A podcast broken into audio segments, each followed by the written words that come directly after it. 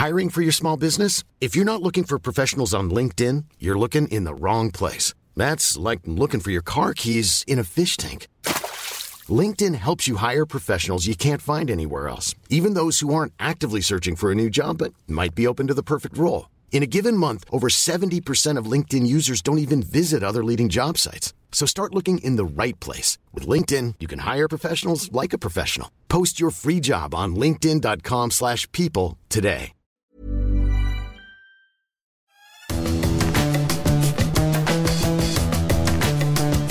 Salut à tous, bienvenue dans les Fous du Volant pour évoquer l'actualité de la Formule 1 avec Stéphane Vrignot. Salut Stéphane, la forme? Salut Gilles, oui, en forme, tout à fait. J'espère pod- toi aussi.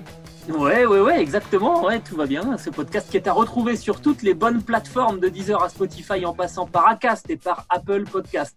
N'hésitez pas à nous donner 5 étoiles et aussi à vous abonner. Et comme ça, vous retrouverez les nouveaux épisodes directement sur euh, votre appli. Chaque semaine, au programme de cet épisode, on va évoquer la réorganisation annoncée euh, mercredi dernier du côté de chez Ferrari.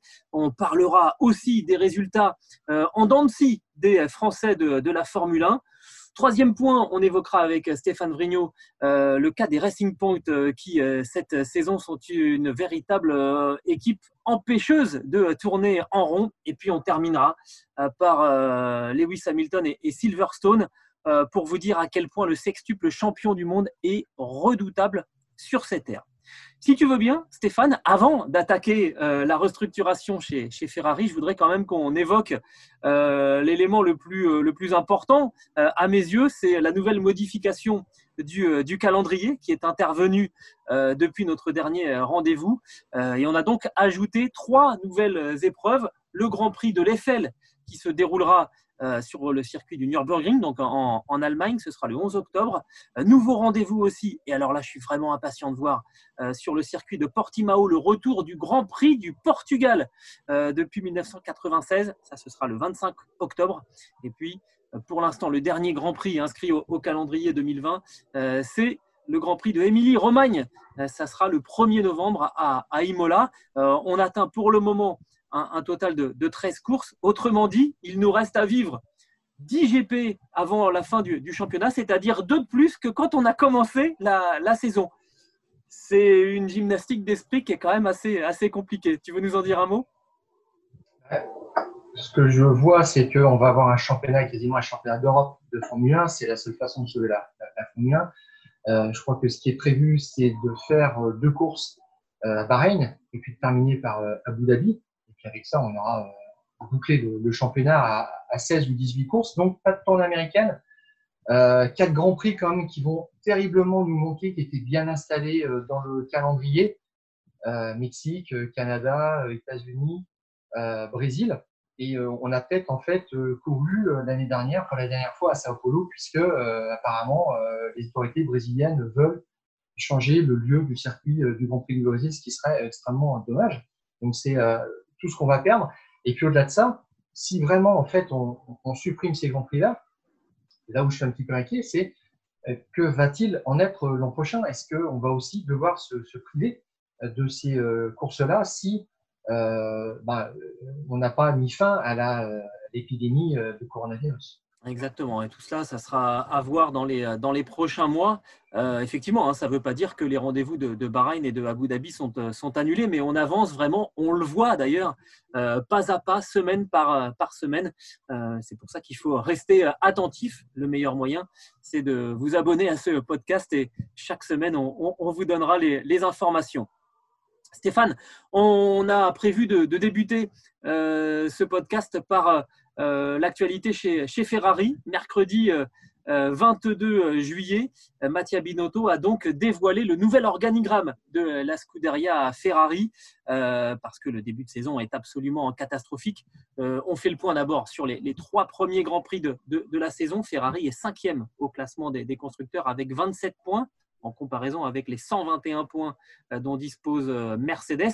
Euh, 27 points, c'est moins de la moitié euh, de ce, que, de ce dont dispose Red Bull. C'est dur que c'est vraiment la catastrophe hein, chez, chez, chez Ferrari. Euh, donc, je résume et après je te, je te, je te, je te lance là-dessus. Euh, en gros, on a créé, on a alors on a viré personne, ça Mattia Binotto l'avait, dit, et on a créé donc un, nouveau département qui s'appelle, euh, je regarde précisément mes notes, développement de, de la performance, euh, qui va venir en fait s'installer sous Mattia Binotto, mais donc euh, et qui va chapeauter tous les autres départements. Ce, département du développement de la performance euh, sera dirigé par Enrico Cardile, qui était jusque-là chargé de l'aéro. Complètement loupé, l'aéro, mais c'est lui qui récupère le bébé. Euh, ce qui veut dire que sous lui, il aura Enrico Gualtieri qui reste, lui, à la tête du département moteur, Simone Resta qui conserve la tête du département des, châssis et Laurent Mekies qui lui demeure le directeur sportif euh, et euh, la responsabilité des, activités euh, pistes. Mattia Binotto expliquait que c'était la fin de, la structure horizontale qui, régissait la, Ferrari depuis, depuis pas mal de temps. Est-ce que pour toi, Stéphane, c'est la bonne solution, là, ce nouvel organigramme proposé par Mattia Binotto? Alors bah déjà, Ferrari nous propose un formidable tour de prestidigitation la fin de euh, la structure euh, horizontale avait déjà été annoncée par Mattia Binotto en juin 2019. Mattia Binotto est arrivé à la tête de l'écurie euh, en janvier 2019. Il a observé à peu près pendant six mois et puis il a commencé à décider. Et à cette époque, il avait dit, ben, pour être plus efficace, il faut mettre fin à cette structure-là qui était voulue par feu le président Sergio Marchione et qui tenait beaucoup et qui voulait aussi une identité très forte euh, italienne. Voilà. Et à l'époque, il avait dit voilà, j'ai identifié 4-5 personnes que je vais mettre à la, tête de, département. Et un an plus tard, on nous explique en fait qu'on a euh, tout changé en fait avec ces mêmes personnes, mais qu'on a juste ajouté un niveau intermédiaire. Alors, euh, mine de rien, je pense que c'est une petite parcelle de pouvoir qu'a laissé Mattia Binotto parce que ça ressemble finalement le job de Enrico Cardella à la tête de ce super département à euh, un poste de directeur adjoint qui ne dit pas son nom. c'est toujours dangereux dans une écurie quand vous êtes contesté de d'avoir un adjoint parce que finalement c'est lui qui va prendre votre job et que vous le formez et euh, quand vous partez la place est, occupée tout de suite on, a tout de suite le nom du successeur euh, sous la main et ce qui est incroyable c'est qu'il va travailler avec donc David Sanchez qui est considéré comme euh, le responsable avec Enrique Cardile du fiasco aérodynamique de la SF1000. Donc là, ah. on prend les mêmes et on continue. C'est assez, assez, fabuleux. Alors, il y a quand même une dimension aussi un petit peu euh, particulière. Moi, j'ai toujours pas compris euh, dans ce communiqué qui maintenant allait s'occuper de, de l'aéro qui a été manqué sur la, sur la SF1000. On a donc décidé de l'enlever à Enrico Cardile pour le mettre au-dessus. mais moi, j'ai pas vu de, j'ai pas vu spécifiquement. Voilà, on nous parle du département moteur, on nous parle du département châssis.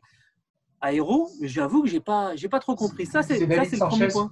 C'est David Sanchez qui va faire ça. Bon, bah, tu Sous l'autorité d'Enrico Cardile, mais c'est compris comme ça parce qu'ils ne sont pas entrés dans les détails effectivement comme du vigile il y a une petite zone, de, zone grise. Voilà. C'est ça. on aime bien ça.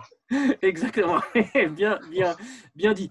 L'autre point euh, qui m'a paru très très important dans, cette, euh, dans ce nouvel organigramme, on verra s'il est efficace ou pas, c'est surtout euh, la présence dans le, dans le communiqué de presse du nom de Rory Byrne. Et quand on parle de Ferrari et de Rory Byrne, il faut bien comprendre l'importance de ce messieurs. Alors les, les, plus jeunes qui nous suivent ne, ça leur dit peut-être rien. Rory Byrne, c'est le voiture qui a fabriqué les, la, monoplace des sept titres, l'ingénieur qui a, fabriqué euh, la voiture des sept titres de Michael Schumacher, y compris en dehors de la Scuderia. C'est-à-dire que le titre chez Benetton, c'est Rory Byrne qui, euh, qui, l'avait fait et qui a été ramené dans, les bagages avec un, temps de décalage euh, par, par Ross Brown.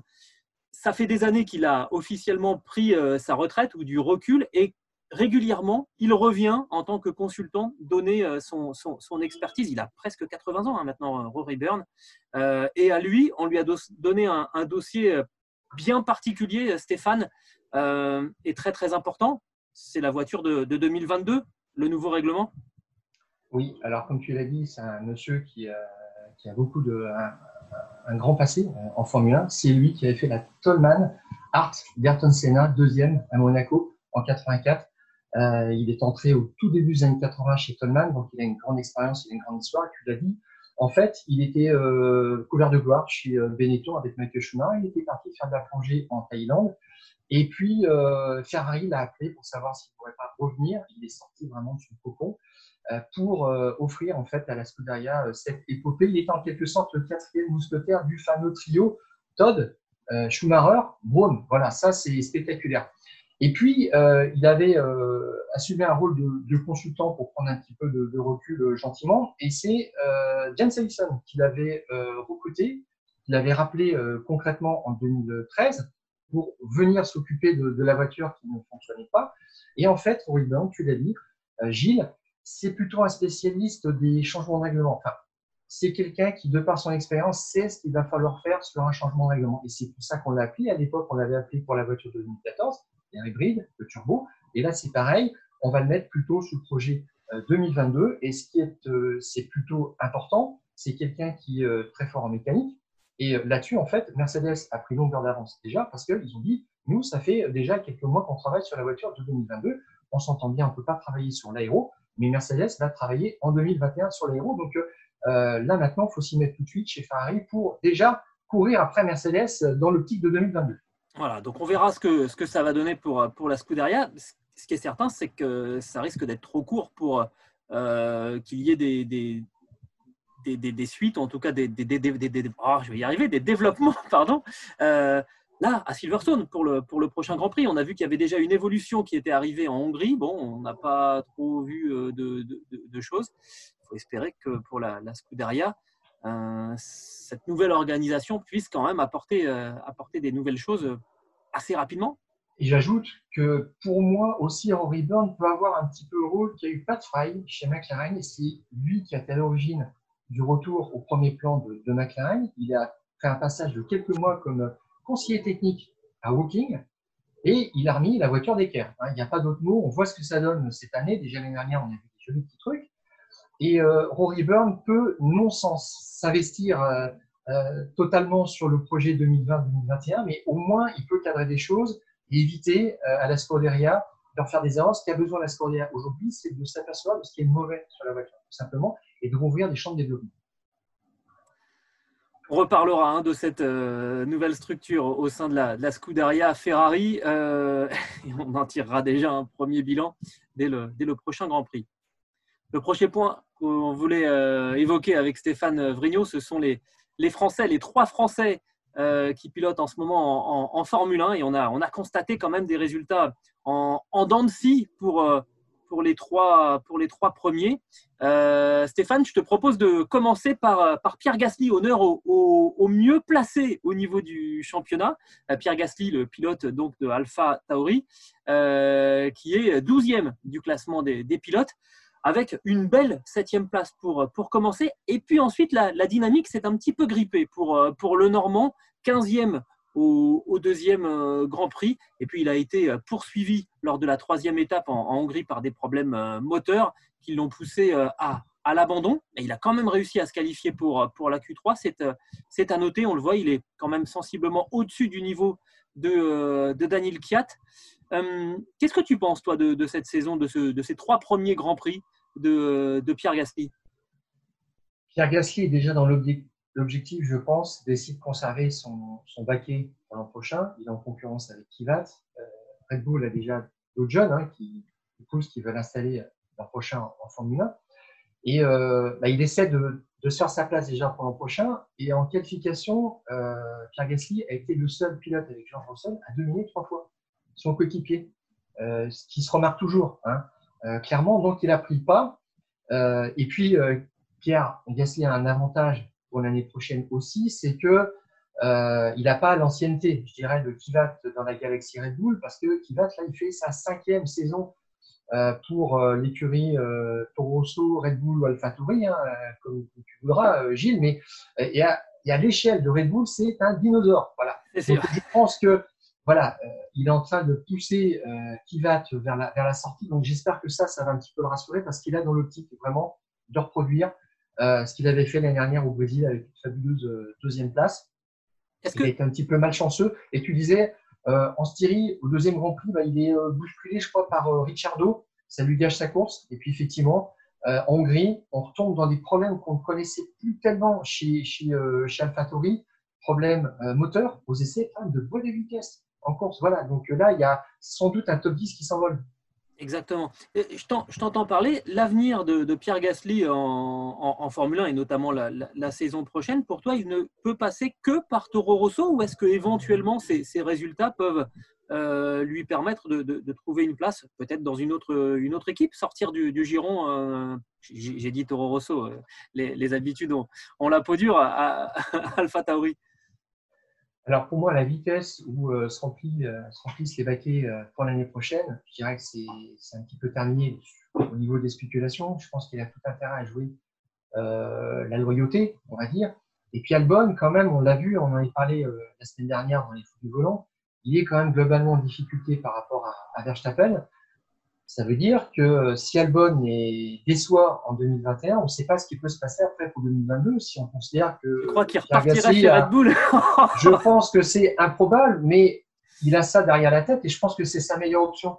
À Pierre Gasly, sachant que ce qui est arrivé, c'est-à-dire c'était une rétrogradation, c'était quand même un, signal assez négatif pour voyer au paddock. Et je pense que ça, maintenant, ça le suit, c'est sur son CV. Malheureusement, c'est dans l'esprit euh, des, euh, des team managers.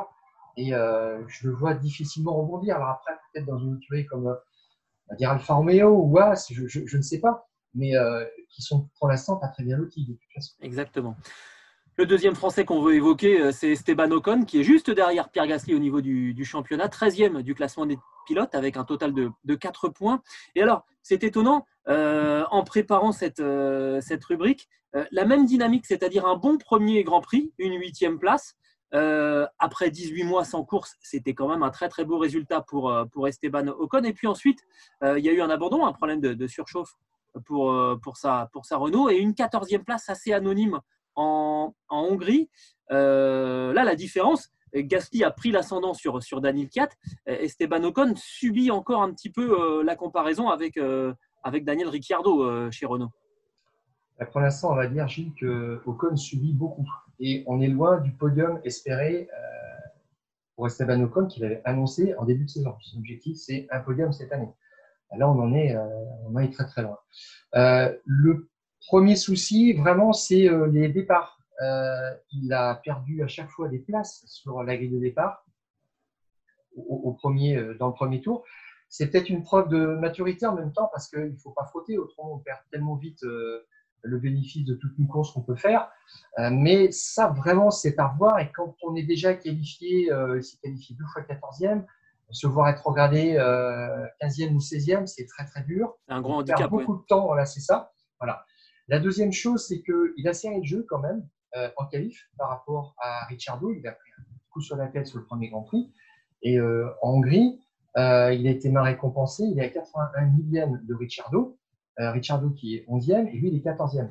C'est assez dur, en 80 millième, il y a 4 places. C'est ça. Donc là, il y a, le, le, milieu de, grille est hyper concurrentiel, il faut soigner tous les détails, c'est ce qu'il a dit en qualification. Voilà. Et alors, je vois un autre point quand même que, moi j'ai remarqué en, sur le deuxième Grand Prix, euh, pour éviter le problème du, premier Grand Prix où il était parti en, en pneu euh, médium, il part en tendre. Il a l'avantage, il est, euh, il est contre euh, Ricciardo qui est en, médium. Et euh, Ricciardo le rattrape, est plus performant que lui, en médium, le passe après une grosse bagarre. Et Ricciardo a un petit peu posé les choses, le problème chez, chez Renault en disant j'étais le plus rapide. Et Renault, quelque part, aurait dû lui demander de me laisser passer. Voilà. Donc il y a un, petit contentieux à ce niveau-là. Ricciardo, il veut montrer qu'il est le boss. Ocon ne veut pas montrer qu'il lui est supérieur, qu'il est un exemple ou qu'il peut apprendre quelque chose. D'ailleurs, Ocon, dans sa communication, il a sauté sur euh, l'officialisation, l'annonce de l'officialisation d'Alonso pour dire j'attends l'année prochaine pour apprendre d'Alonso. Mais je pense qu'il peut aussi apprendre de Ricciardo déjà C'est sûr.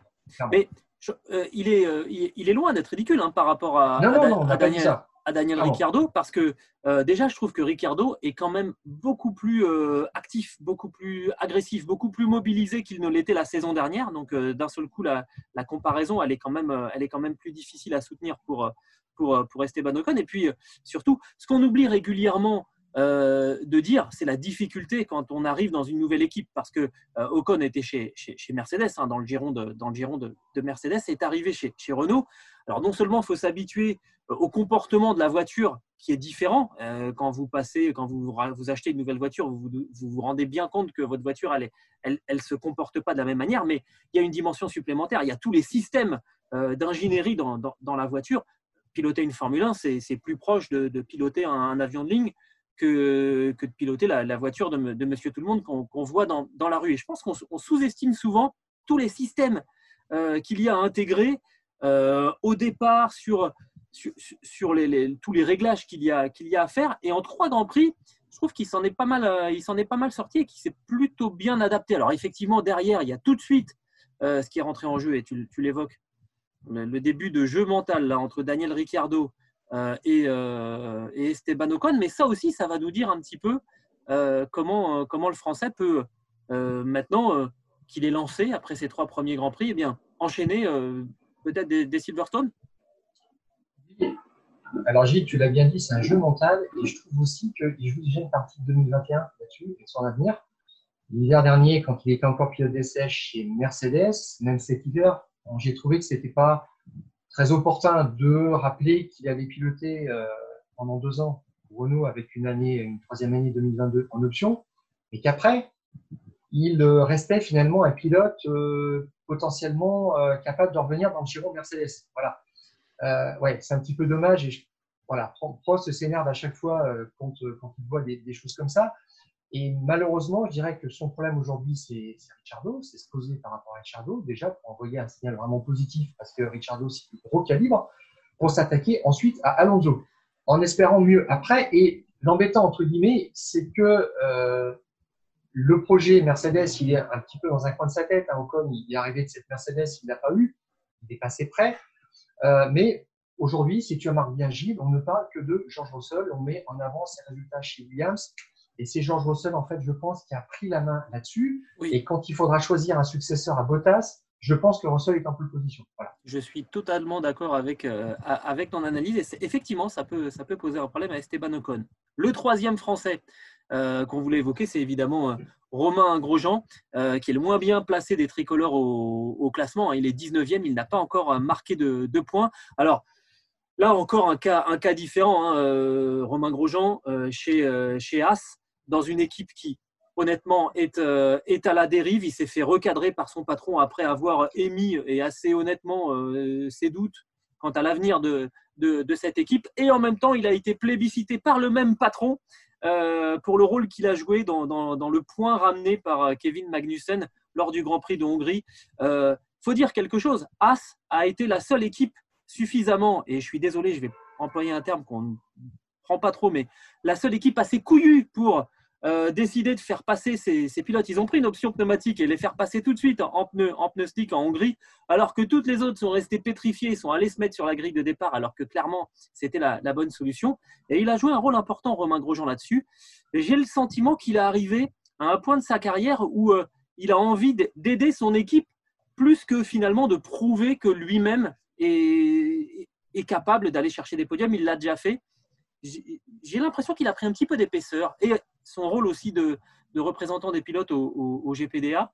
Euh, tu as le même sentiment, euh, une sorte de, prise d'épaisseur du, personnage Romain Grosjean?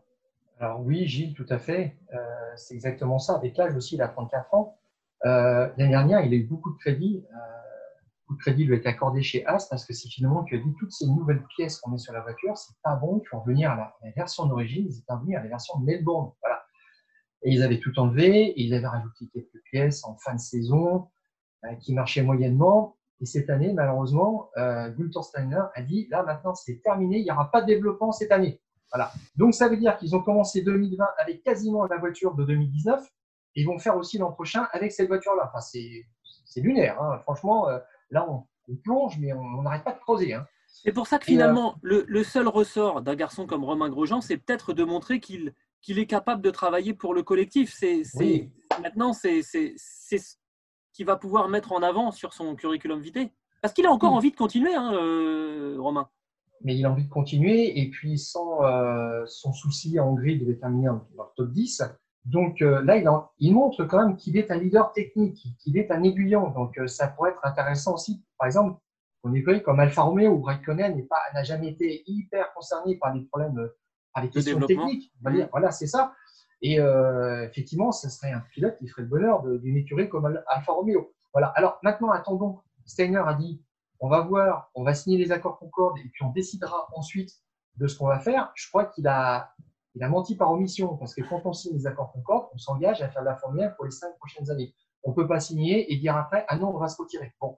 Et la petite chose qui est inquiétante du, du côté de, de Haas, c'est que Gilles Haas, le, big boss, a dit moi, là, j'ai envie que quelque chose change si jamais on continue la Formule 1 l'an prochain.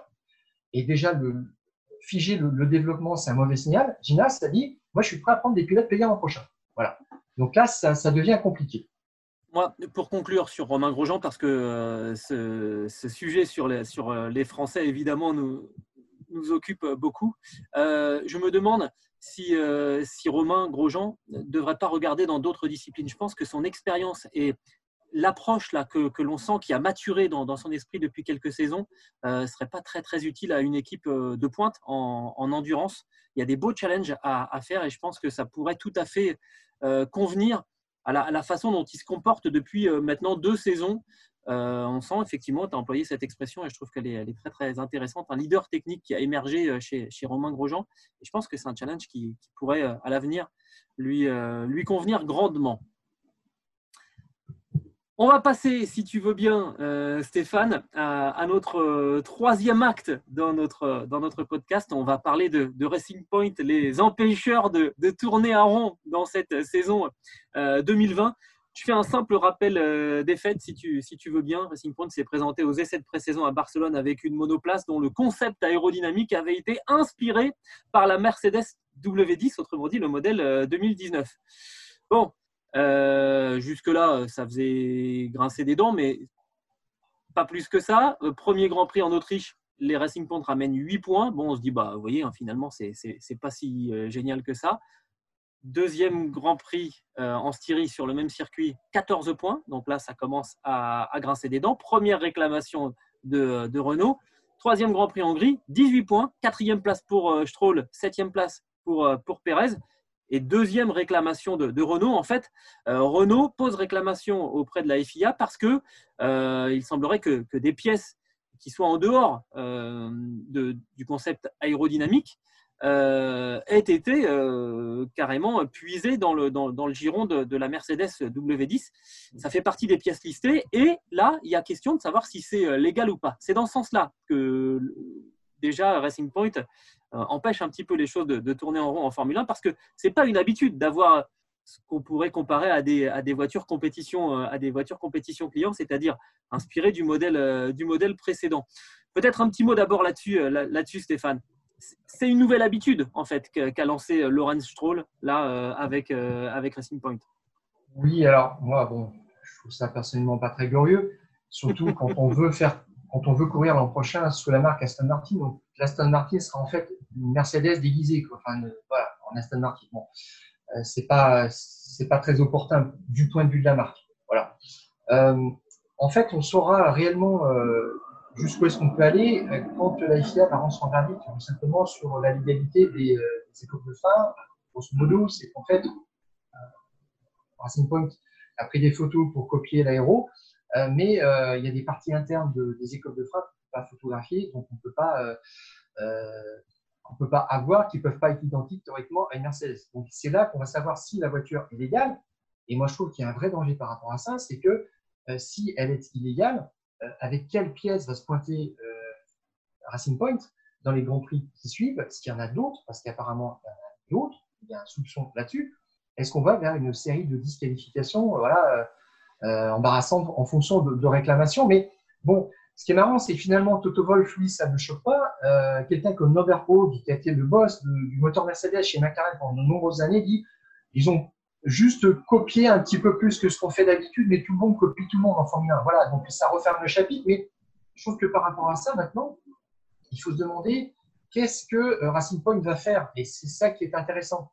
Parce que finalement, qu'est-ce qui s'est passé? Euh, si tu regardes bien Gilles, là, ils sont combien? Ils sont au championnat constructeur, je crois, c'est quatrième. Ils sont quatrième et c'était leur place finale au championnat en 2016 et 2017. Donc, c'est une écurie qui a l'habitude de bien travailler, d'être un vrai challenger en Formule 1. Mais là, ils sont, ils sont un petit peu plus voyants. Ah, ils sont, ils sont seulement, ils sont, ils sont, pour aller dans ton sens, Stéphane, ils sont seulement à 15 points de Red Bull qui occupe la, deuxième place du classement des constructeurs. Et probablement qu'ils vont se battre pour la troisième place avec Ferrari parce que, bon, voilà, derrière Mercedes qui est intouchable et Red Bull euh, parce que Verstappen marquera toujours plus de points que je trouve les Perez. La troisième place est en jeu et euh, cette troisième place est accessible. Je je suis pas sûr de ça. Moi, je pense qu'ils vont plus s'expliquer avec, euh, avec Red Bull et avec McLaren. Mais je vois Ferrari derrière, malheureusement. Ouais, voilà. Mais alors moi, ce que je trouve intéressant dans ce projet finalement, c'est qu'ils ont été assez malins. Le directeur technique de Racing Point, c'est qu'il c'est Andy Green, qui est habitué à travailler avec des budgets vraiment limités. Il faisait de la Formule 1 un peu, pas dire low cost, mais c'est presque ça. Avec des voitures qui étaient réputées à faible appui, parce qu'ils n'ont jamais passé beaucoup de temps sous Fleury. C'était une voiture avec un cycle faible. C'était ça qui était, euh, voilà, c'était la marque, c'était l'ADN de la voiture. Donc rapide, ils ont fait des super résultats à Spa, Monza, etc. Et en fait, Andy Green faisait une voiture avec une très bonne base mécanique. Voilà. Et une faible aéro. Qu'est-ce qu'ils ont fait cette année? Ils ont gardé la base mécanique d'Andy Green, ils ont collé dessus l'aéro, une très bonne aéro de la euh, Mercedes. Mais ils ont quand même fait un petit tour de force, c'est qu'ils ont dit chez, Racing Point que jusqu'à présent, ils étaient en concept de la Red Bull qui avait, qui avait piqué, euh, c'est-à-dire l'avant qui pique vers le, sol la plongée. Voilà. Et ils sont passés à euh, une plateforme de, châssis Mercedes qui est beaucoup plus euh, horizontale, on va dire. Donc là, ils ont, ils ont passé un cap quand même. Ils ont dit que les premiers résultats en soufflerie étaient, euh, pas bons. Ils ont, ils, ont, ils ont, surpassé ça. Et maintenant, la voiture fonctionne très bien. C'est bien quand même que Andy Green, il a pris son concept châssis, il a pris le concept aéro de quelqu'un mais il est capable de la faire fonctionner. Alors, jusqu'à quand ça va durer? Jusqu'à fin 2021. Parce que la difficulté, finalement, dans tout ça, c'est que bah, le carrosse, le joli carrosse rose, risque de se transformer en citrouille euh, à l'horizon 2022, parce que là, il va falloir plancher sur une voiture euh, euh, de A à Z, je dirais, et là, il n'y aura pas moyen de copier. Tu as, le sens de, la formule. Juste, Andy Green, tu as, raison de citer son, nom, c'était un des hommes qui était à la base de, Jordan au début des années 90, et on se souvient des résultats hein, de Jordan avec des budgets qui n'avaient rien à voir avec ceux des grandes équipes et qui arrivaient à tirer très très bien, son épingle du jeu. Ça, c'était pour le côté euh, technique et tu l'as très très bien expliqué. Il y a aussi le côté euh, sportif euh, parce que là, il y a un, problème de riche qui se pose et pour, pour Laurent Stroll, c'est plutôt pas mal. Il en a l'habitude de savoir est-ce qu'on prend Sébastien Vettel pour remplacer un des deux pilotes? Alors un des deux pilotes, c'est son fils. Lance Stroll, il y a pas, moi je vois pas, je vois pas Laurence remplacer son, son, fils. Donc c'est Sergio Perez hein, qui est qui est en danger.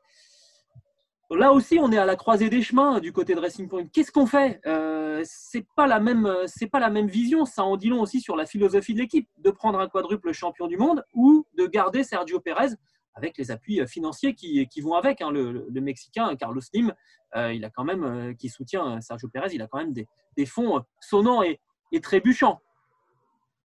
Alors, tu l'as dit, Gilles, la question c'est euh, est-ce que finalement ce projet Racing Point, donc Aston Martin l'an prochain, peut intéresser Sébastien Vettel avec les données techniques? Euh, Il y a une autre chose qu'il faut aussi euh, préciser finalement, c'est que l'an prochain, Racing Point sera vraiment encore une équipe B, une équipe B, une voiture cliente, je dirais un petit peu avec des vrais morceaux de, de Mercedes dedans, c'est-à-dire suspension avant, arrière, châssis et Boîte de vitesse, c'est-à-dire que la boîte de vitesse sera encore une boîte de vitesse Mercedes, le arrière fourni par Mercedes. Alors que une écurie comme McLaren a annoncé qu'elle va faire sa propre boîte de vitesse, comme ils le font avec euh, Renault, ce qui n'est pas censé euh, poser certains problèmes sur le plan du développement, parce que le développement est vraiment cadré, limité, c'est-à-dire en Formule 1. Alors, ça veut dire que si c'est pour avoir vraiment que des pièces essentielles, transmission, moteur, client, une aérocopie, je ne sais pas dans quelle mesure vraiment ça peut intéresser Vettel, à part garder le contact euh, au niveau de la Formule 1. Euh, avec quelle motivation, c'est la question. Renault a dit qu'ils avaient discuté avec Alonso, Vettel, Bottas, et qu'ils avaient sondé la motivation de Vettel, et qu'ils n'ont pas dit plus loin que ça, mais ils ont pris Alonso. Donc ça veut dire quand même ce que ça veut dire. Euh, moi, je dirais que Vettel est peut-être parti pour faire un an chez, chez Racing Point, pour voir après une ouverture sur le marché des transferts à l'horizon 2022. Il y a peut-être des projets qui seront excitants, justement, parce que voilà, on, va faire un reset. On va rebattre les cartes hein, en 2022, c'est sûr. Voilà. Et le pays à quelle hauteur? Parce que euh, là, il y a une clause apparemment dans le contrat de Pérez qui permet à Racing Point de le remercier au plus tard au 31 euh, juillet avec un, un sachant que quand même il faudra le payer quelques, quelques millions de quelques oboles. Voilà, c'est ça.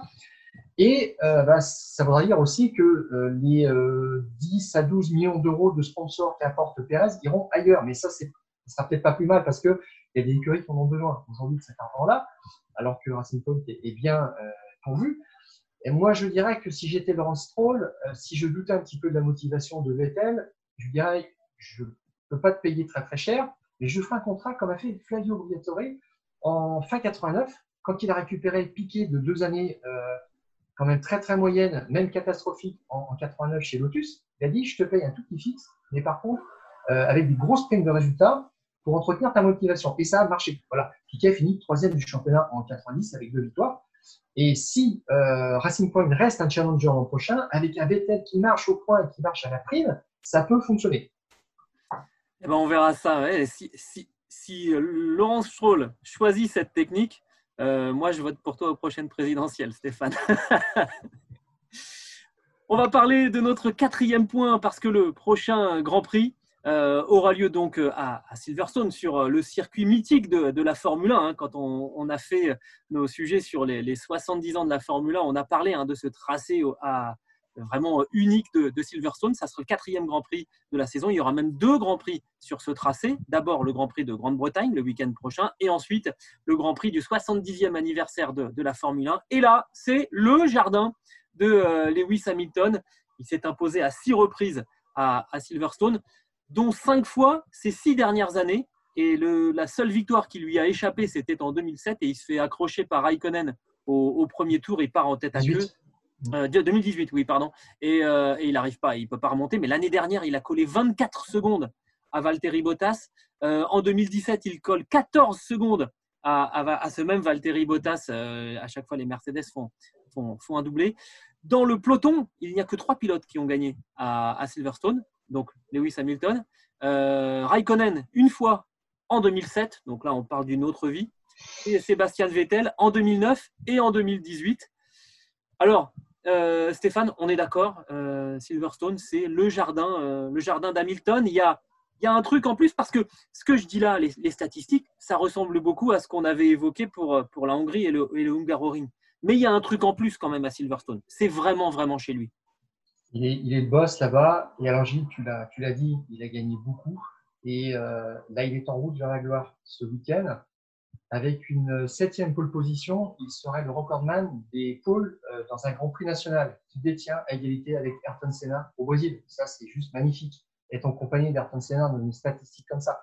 Et puis en course, s'il gagne dimanche, ça sera sa septième victoire. Et là encore, ce sera un nouveau record de victoires dans un Grand Prix national qu'il partage pour l'heure avec euh, Alain Prost, euh, six victoires au Grand Prix de France. Donc c'est assez fabuleux déjà. On, on en a des frissons de penser à ça. J'ai l'impression que 2020, ça va être l'année des, records. Pour Lewis Hamilton, un septième titre, peut-être un record absolu de victoire, etc. C'est magnifique. Et tu l'as dit, Gilles, il est dans son jardin. Il y a quelque chose d'extraordinaire et la magie a commencé. Je me souviens en GP2, c'était euh, en 2006. Et là, il est devenu une méga star en remportant la course du samedi et la course du dimanche, la course longue et la course courte avec inversion de grille, donc avec des concurrents à remonter. Il nous avait donné le frisson avec des dépassements dans l'enchaînement Magot Beckett Chapelle. Il est devenu une star vraiment euh, à cette occasion et euh, il était une star avant d'arriver en Formule 1. je me souviens, tout le monde regardait la course d'Hamilton euh, le samedi et le dimanche. C'était aussi intéressant que ce qui allait se passer sur le Grand Prix. Et c'est là aussi où il a construit quelque chose d'important en 2007. En, 2006, c'était même plus intéressant alors, que ce qui se passait après en Formule 1. Et alors, et tu as raison, parce que 2006, j'ai pris des petites notes, je m'en souviens, et 2006, c'est l'un des grands prix les plus inintéressants de l'histoire de la Formule 1. Ça, il faut être très clair là-dessus. Euh, les Britanniques, qui sont assez fiers de Silverstone, qui nous expliquaient qu'il ne se passe pas grand-chose à Maincourt, si vous voulez faire une bonne sieste, regardez le Grand Prix de Bretagne 2006. Tiens, allez hop, j'ajoute dans son, dans son processus en fait euh, de, de, formation à, Hamilton en 2007, c'est un Grand Prix super important. Il fait la pole. Euh, à cette époque, il est face à Alonso. euh, Alonso commence, commence, à cacher ses réglages. Hamilton part de la pole, il a des réglages un petit peu agressifs sur le train arrière, il détruit ses pneus, termine troisième. Voilà, quand on sait qu'il a raté le titre pour un point, alors ce point-là, on peut le trouver où on veut. Mais surtout à Silverstone, en 2007, il avait appris beaucoup de choses là-dessus. 2008, c'est l'une de ses plus fabuleuses victoires. Et puis après, tu l'as dit, il y a eu toute cette série.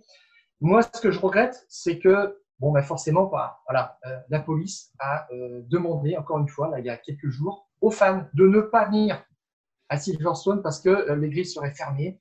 c'est l'attraction. On a envie de voir Hamilton. Il n'y aura pas de montagne comme en Styrie pour apercevoir des champions. Il y avait quelques petits malins qui, qui avaient pu voir la course. et puis, ce qui va manquer, voilà, c'est ça. Moi, pour moi, c'est les drapeaux euh, à Nordheim dans le, dans le public, c'est le bain de foule. À la fin, quand il gagne, c'est lui qui a instauré ça, c'est sa marque, c'est ça. c'est ça. Voilà, c'est sa marque de fabrique. C'est des petits coups de gueule aussi, Hamilton. Euh, les trophées en plastique qui ressemblaient à des goodies, enfin des trucs assez lamentables. Où, euh, bah, on verra euh, dimanche le Grand Prix, le, au Grand Prix le, le, le, trophée qui va être remis, mais celui dernier avait quand même de l'allure, voilà. Donc il a, il a, il a resserré aussi les boulons euh, à ce niveau-là. Enfin, il y a toute une, imagerie, je pense. Et puis, euh, voilà, Silverstone, c'est quelque chose qui correspond à son style depuis le C'est exactement, c'est exactement ce que j'allais dire. Il y a aussi le tracé en lui-même. Hein. C'est un tracé un petit peu old school. Il y a effectivement euh, cette, cet, cet, enchaînement Magot, Beckett, Chapelle où là, il faut être. C'est un des enchaînements les plus, les plus terribles physiquement en, Formule 1. On prend des G latéraux, ça passe. Si un jour vous devez aller sur un circuit de Formule 1 pour voir une Formule 1 passer dans un enchaînement, euh, bon, il y, a, y a, y a Spa où il y a quand même des endroits assez fabuleux, mais il y a aussi cet enchaînement où la première fois que vous allez voir une voiture arriver, une Formule 1, c'est certain que vous allez vous dire ça passera pas. Eh bien, ça passe. Et ça, pour un garçon comme Lewis Hamilton, euh, ça fait partie des, virages où il faut de l'engagement, où il faut du gros cœur. Et ça, c'est son, style, c'est son, son truc. Et puis, il y a en plus, euh, techniquement, ce, tracé, euh, la Mercedes W11, elle va être absolument souveraine. Le DAS, qui va lui donner là, sans doute, l'un des plus gros ascendants sur l'ensemble de la saison, hein, des vitesses atteintes très élevées dans des courbes euh, qui passent très très vite. Hein. C'est des courbes moyenne vitesse, mais il y a des longues, des longues lignes droites qui, qui, les séparent. C'est sans doute l'un des circuits où le DAS sera le, plus, le plus efficace. Euh, honnêtement, je ne vois pas, et quand on voit ce qu'il a collé, hein, je, rappelais les écarts 24 secondes en 2019, 14 secondes à Bottas en 2017, je ne vois pas comment on peut imaginer que Lewis Hamilton ne gagne pas euh, ce, Grand Prix de Grande-Bretagne le week-end prochain et du 70e anniversaire euh, dans, dans, 10, jours. Tu es d'accord avec moi? Oui, tout à fait. Et euh, tu l'as dit, Gilles, ça, ça correspond vraiment à son, à son style de survivant, c'est-à-dire un pilote qui demande beaucoup de train avant. Donc là, dans les enchaînements que tu as cités, Gilles, il y a Cops aussi qui est peut-être le plus réjouissant. L'ancien virage numéro 1, je ne sais plus à quoi ça correspond dans la numérotation maintenant actuelle avec le nouveau circuit. Mais oui. comme c'est peut-être le, virage où il est encore plus impressionnant dans, ce, dans cet enchaînement. Donc c'est vraiment un, circuit qui est fait pour lui. Et puis euh, dimanche aussi, euh, Hamilton va peut-être prendre aussi une, pas une autre dimension, mais il va avoir ce qu'il voulait, c'est-à-dire qu'il a regretté en Autriche euh, cette, ce cette manifestation de soutien bâclé à la cause du mouvement euh, Black Lives Matter, où euh, on avait à peine pu filmer les, pilotes. Et moi, j'ai même pas pu m'agenouiller, on nous a pas vu. Euh, voilà, donc il va y avoir une captation qui va être claire. Ils vont définir un nouveau protocole. Et ça, c'est ce que avait demandé aussi finalement Romain Grosjean en disant on, peut, enfin chacun fait un petit peu comme il veut. Et Hamilton n'avait pas bien compris. Et maintenant, ça va être le cas dimanche où les pilotes pourront se manifester de façon personnalisée tous ensemble. Il y aura un moment qui sera euh, sanctuarisé, voilà, juste avant sur la, sur la grille de départ. Et c'est la grande victoire d'Hamilton parce que finalement, ça va s'installer pour le reste de la saison d'une façon assez organisée. Ah, donc il y aura encore une fois encore plus ce, supplément d'âme dont on, dont on parlait. Merci Stéphane, c'était très intéressant. On va terminer en vous donnant les, les rendez-vous de, de, ce week-end. Euh, quatrième Grand Prix de la saison 2020 euh, avec les premiers essais libres vendredi à partir de, de 11h. La qualification aura lieu samedi à 15h et la course dimanche à 15h10. Tous les résultats, toutes les analyses, toutes les news sur le site eurosport.fr. Merci d'avoir été avec nous. Merci beaucoup Stéphane. On se retrouve la semaine prochaine pour une nouvelle édition des Fous euh, du euh, Volant. C'est terminé. Coupez le contact. À la semaine prochaine.